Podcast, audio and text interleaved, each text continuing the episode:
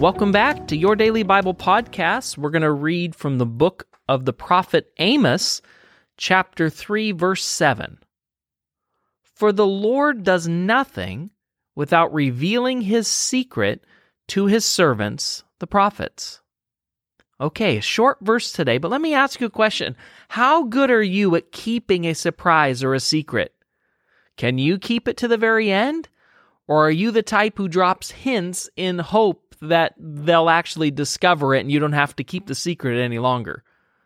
We all know that person who nearly bursts at the seams when they're trying to hold something in, and maybe some of you are that person like me. I don't think I've made it to the actual Christmas with the present quite yet. So, from gifts to surprise guests, Christmas is a season of fun surprises. Scripture tells us that God Himself is a hint dropper. More than that, for those willing to listen, he shares his plan outright. I think it's awesome, and there's something really warm and endearing about knowing that God wanted to share details about his son. And throughout the years, he was whispering pieces of his plan to the prophets.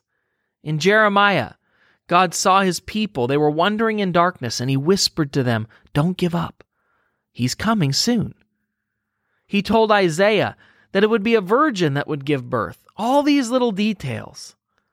It's as if he just couldn't help himself but to give hints about what was to come.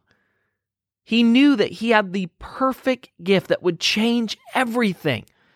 He wanted so desperately to give it to the world, and he wanted to prepare God's people for its delivery.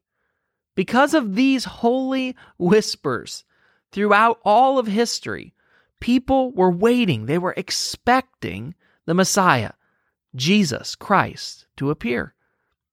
There's so much we don't know about the ways of God. Yet, because of Christmas, his love for us is no secret at all. And his hints throughout history were all fulfilled by Jesus Christ beginning in that manger. And he continues to whisper good things to us, his children. Jeremiah 29:11, one of my favorite verses says this, "I know the plans that I have for you," declares the Lord. They're plans for good and not for disaster, to give you a future and a hope. This Advent season, I pray that we would tune our hearts to listen to what God is saying to us. That as we listen to what God is speaking into our hearts, that we would be filled with awe and wonder as you and I realize that God is still speaking and He loves to whisper surprises to us each and every day. I pray that those whispers would fill your heart with the love of God this season. Let's pray. Jesus, I thank you that you are still speaking into our hearts right now that you've given us the Holy Spirit, who's constantly declaring that we belong to you, that we are the sons and daughters of God, that we're loved by God. I thank you that all throughout our day, if we would listen, we would hear your voice speaking words of affirmation, words of love, words of kindness into our lives.